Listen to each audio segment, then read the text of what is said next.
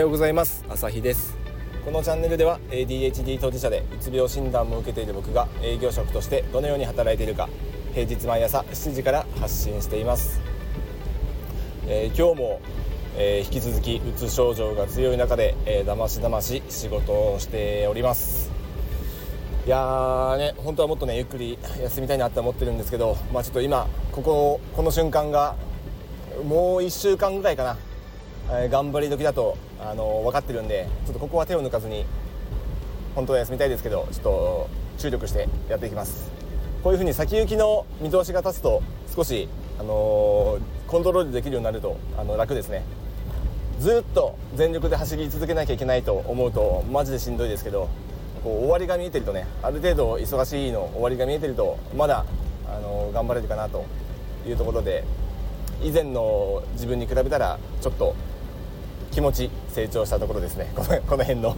あの仕事の進め方タスク管理、まあ、ちょっとこの忙しい中で、えー、うつ症状が出ている中であ思い出したことが一つあるんで、えー、話していきます。初めて僕が、えー、精神科を受診した時初めてじゃないですね。初めて行って、えー、臨床試験を受けてえーと、発達障害、まあ、ADHD の診断を下される時ですね。同時に、えーと、軽いうつ病ですと、えー、言われてこの時に、えーと、医師から、えー、と一つの質問をされて、えー、ちょっと戸惑ったことがありまして、えー、それは、えー、と ADHD と、えー、うつ症うつ病とどちらから優先的に、えー、治療したいですかというふうに質問をされました。でそもそも頭が回ってないんでうつ病だったんで頭が回ってないんでいやそれその質問の意味がちょっとよく分かんなくて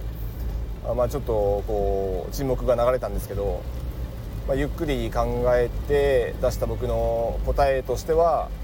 まあ、うつ病になっている理由は ADHD が原因なんじゃないかなというふうに、えー、考えました。だから、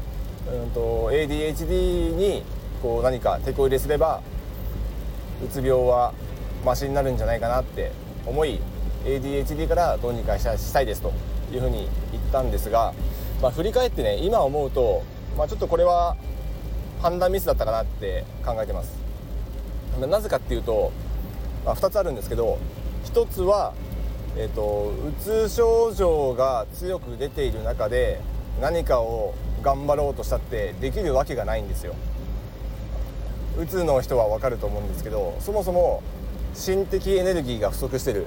状態スマホでいうとバッテリーが切れてる状態とあのちょっと前にも言いましたがそういう状態で何かを頑張ろうとしても、まあ、当然失敗するんですよね。うまくいかないんで。なのでここで頑張る意味がまずない。本当は休まなきゃいけないのに。休んでからやりましょうそういうことは。で、えー、2つ目に ADHD は発達障害ですから、あのまあ、持って生まれたものですからあの根本治るものではないっていうのは多分みんなわかると思うんですけど、まあ、当時の僕はねそんなことも考えなかったんで ADHD がちょっとどうにかなればなと思って、え、考えてましたんでそこまで思考が行き届きませんでしたね。だから治るはずのないものを治そうとしたって無理なんですよ。だからねあのこの僕のね ADHD からどうにかしようっていう、え、判断はそもそも判断ミスですね。まあ医者がねその辺教えてくれたらよかったなって今思えば感じるんですけど、まあ、思ってたよりね、あのー、先生も思ってた以上に僕のうつ症状がひどかったっぽいんで軽いうつ病ってね最初言われただけだったんであの想像以上にうつ症状が強かったですねと、まあ、後々言われたんでまあ診断する側もねその辺は目に見えるものじゃないんで、まあ、分かんなかったんだろうと思いますがね。